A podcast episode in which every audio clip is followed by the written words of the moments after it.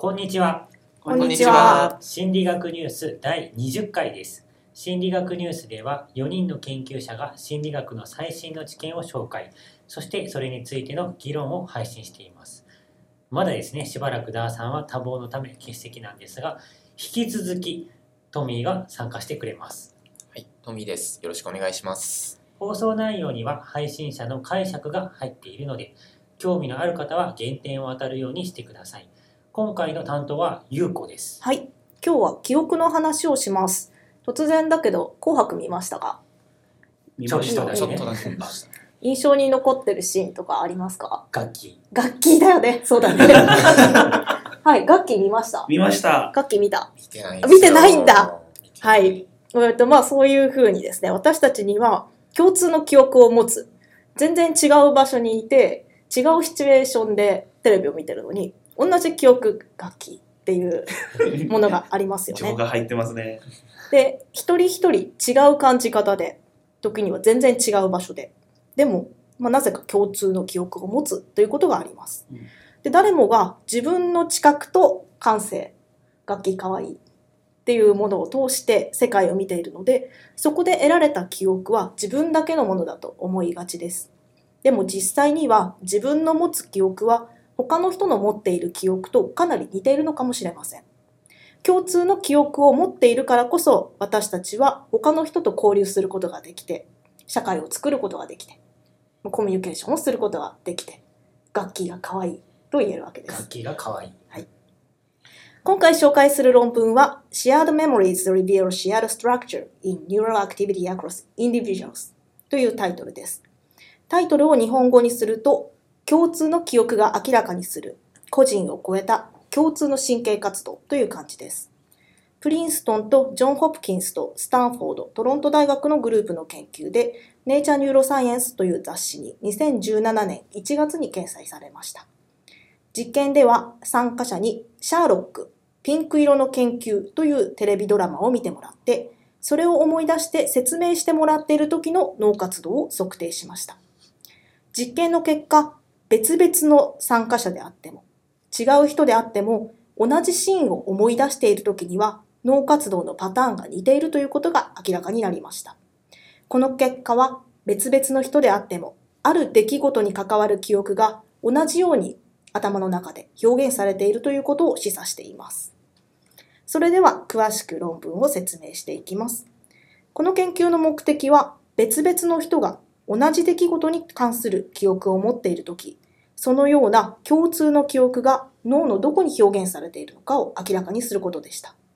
実験の課題は50分間、シャーロックのピンク色の研究というのを見て、その後、シャーロックのシーンを最初から全部自力で思い出して説明するという課題でした。負荷が高いですよね。え、その番組何分？50分。?50 分。きついね。シャーロック見たことある？あります。えあるっと、結構新しい方のドラマですそう。ですね。あの、はいは割と近年のドラマイギリスで、でやっててそうそ NHK でもやってましたよね。現代風にリメイクされているシャーロック・ホームズの話で、シャーロックがね、あの電子機器を使ったりしてて、とても楽しいんですよ。うんっていう、まあ、50分間のそのドラマを見て最初から全部説明してあじゃあ見たことあるシュウさん、はい。最初どんなシーンから始まりますか？えー、そんなの覚えてないですよ、まず。見たことあるっていう記憶はあっても、どんなシーンかまで思い出せないです。はいこんなシーンから始まります。ロンドンで服毒による自殺事件が相次いで発生する。被害者には何のつながりもなく無理に薬を飲まされた形跡もないが明らかに何かがおかしい。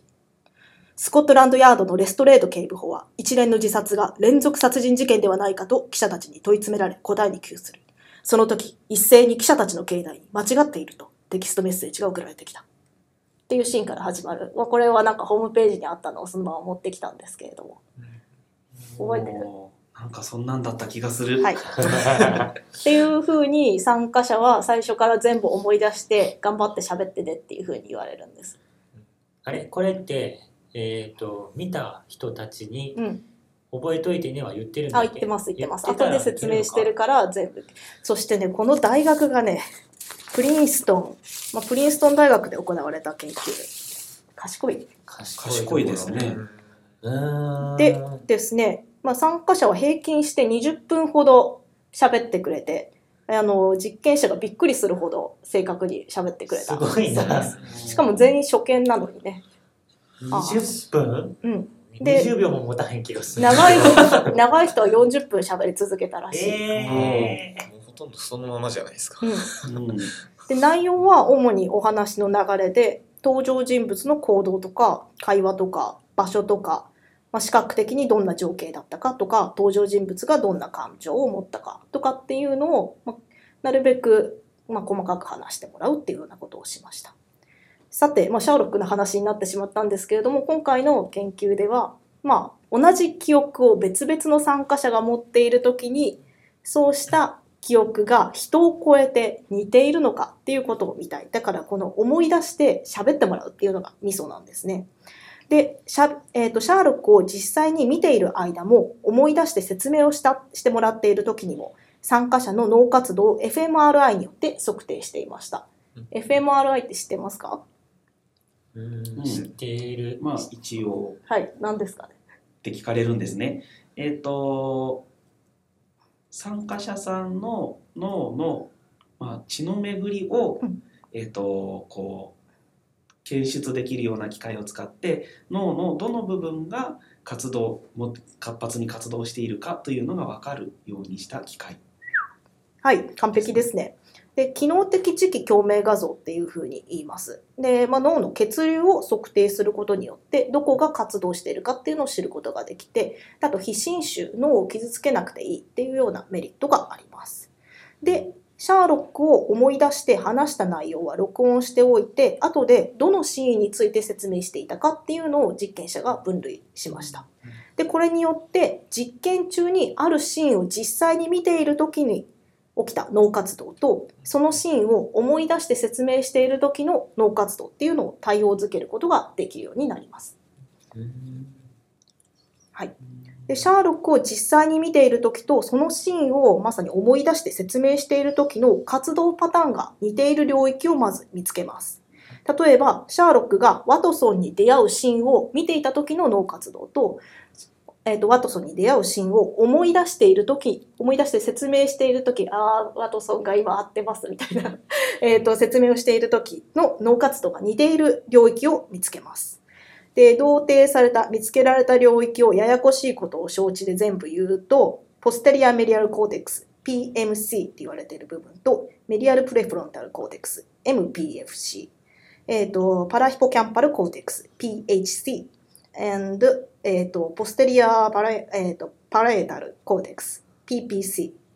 はい。これらの領域の活動が実際に見ているときと思い出しているときで似ていることが分かりました。さて、シュウさん、この活動領域の組み合わせに心当たりありますか？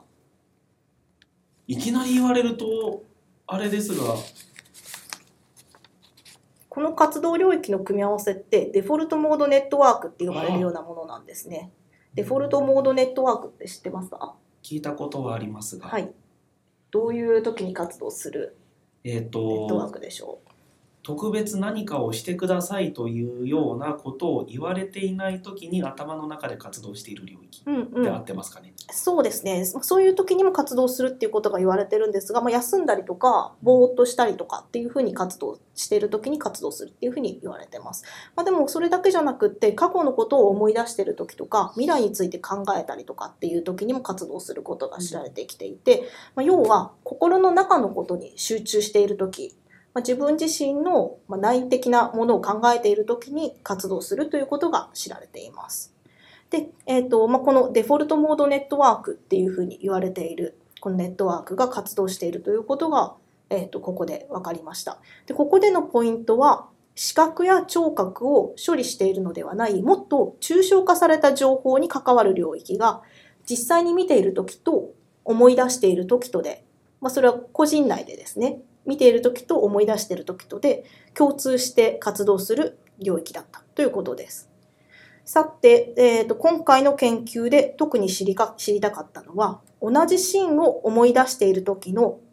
違う人例えば私と文ちゃんがガッキーについて思い出している時の脳活動のパターンが似ているのかもし似ているとすればそれは脳のどの領域なのかということでした。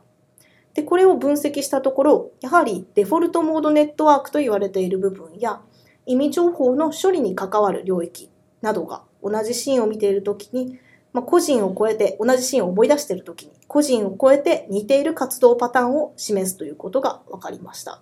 で、視覚とか聴覚情報とかを、えー、と処理するようなところはやっぱり黙っていると。まあ、それよりは、抽象的になっている情報の部分っていうのが、情報を処理する領域というのが関係してそうだということが分かりました。まあ、なので、えーと、そうした視覚とか聴覚の情報を基本的な部分を受け取ってそれを抽象化して統合しているような領域で人を超えた、えーと、個人の垣根を超えた類似性が見られるということが明らかになりました。うんそれはどれぐらい鮮明に思い出しているかっていうのはあんまり関係なくああそれはいい質問ですね。であのなるほど。まあ、個人ごとのデータを見るとかなり似ているってことあるんですけれども、えーと、でも全然パターン違うような人もちょいちょい混ざっていて、まあ、どれくらい鮮明にか、えっ、ー、とそれはちょっと思い出せないですねすいません。まあなんかえーと、同じような、うん、あ脳部位の活動が見られるっていうのは分かるんだけれども、うん。まあ、それは同じようなことをしているから同じようなところが活動するんだろうなっていう感じではあるけれども、うん、それがどれぐらい鮮明かとか、ね、例えばどれぐらい楽器を可愛い。と思ってるかとか、はい、その辺はやっぱ違いそうな気がする。はい、それはまさに言っている通りで、まあ、その人を超えた垣根、えーと、人を超えた類似性と、まあ、個人内でのあの実際に見ている時とえーと、それから思い出している時の類似性とかっていうのも見てるんですが、まあ、人を超えてもかなり似てるんだけれども、まあ、あの個人で見る時の方が強いっていうようなこともありますんで、あのそうですねどれくらい鮮明にとかどういうことを強く思いながらみたいなのっていうのも関係してるかもしれないけれどもそれでもそれいそれだけではない共通の記憶っていうのを私たちが持ち得てそれが結構抽象化されている情報であるっていうのがこの論文の面白いところだと思います。しかし楽器とかね今これ収録してるのが 1月だけどもこれ配信してる時って3月ぐらい？いや大丈夫だよ。あのもう忘れてたりとかしねえか。楽器の可愛さはあれは忘れられないね。時を超える。わけど。まあこの世界の情報を私たちがインプットしてそれを思い出す時そこに個人の主観が入っていたとしても、私たちは同じようなプロセスで、他の人と同じような記憶を再生しているのかもしれないと。で、今回の研究のもう一つ大きな研究あ発見は、デフォルトモードネットワークの役割がまた一つ明らかになったっていうことです。でデフォルトモードネットワークは様々な心の働きに関係していると周さんも言ってくれたけれどもいろんなことに関係しているというふうに言われてますが同じものを思い出す時の活動パターンを個人を超えて表現しているということは大きな発見だと思います。はい、そんなところですかね。はい、では、えー、紹介した論文の情報は心理学ニュースの Facebook ページにアップしますので、興味のある方はご確認ください。Facebook で心理学ニュースと検索検索すると出てきます。ご感想やご質問、またこの心理学ニュースに参加してみたいという方も Facebook からご連絡ください。次回の担当者は周さんです。はい、よろしくお願いします。えっ、ー、と実は微妙にまた被る内容になっています。えー、物語とかえっ、ー、とテレビドラマを見ている時の人間の思考はどうなっているの？そんなお話です。はい、それではまた次回ありがとうございました。ありがとうございました。